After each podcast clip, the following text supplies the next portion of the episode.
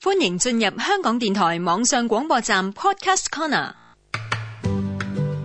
加深、加深、加深、加深、加深，加深行行動動。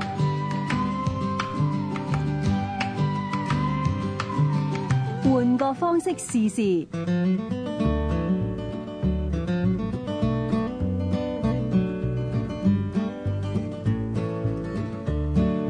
唉，我翻嚟啦，啊，爸爸你翻嚟啦，好肚餓啊！啊，咁啊仲未開飯啊？叫媽咪煮飯啦。呃媽咪啱啱打電話翻嚟話加班叫爸爸你煮喎、晏啲先啦，爹哋好攰啊，想唞下。哎呀唔得啊！你睇我肚腩仔扁晒啦，我就快餓死啦！而家煮啦，我要都話食煎等豬陣扒先煮咯啊食塊餅先啦，爸爸啊唔得呀，我餓死啦，我就快餓死啦！咪嘈啊，兜把聲你啊！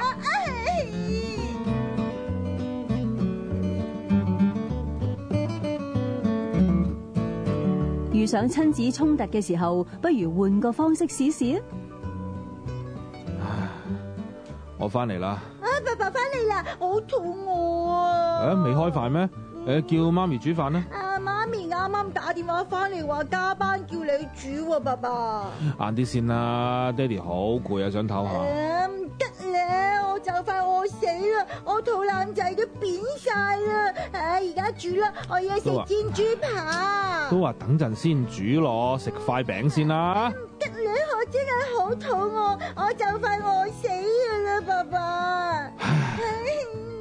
爸爸做嘢好辛苦㗎。嗯放工翻嚟想唞一陣先煮飯，要煮啊都唔想煮俾一個咧喐啲咧就嘈生晒，唔守規矩嘅小朋友食，你明唔明？我我我明啦。嗯，明啊嘛，唉明嘅嗱，如果想早啲食飯咧，就幫爸爸一齊洗米一齊煮好冇？啊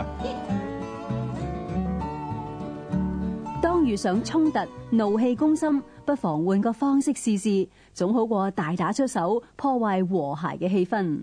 加深加深行動，由衛生福利及食物局、香港電台、開心日報全力推動。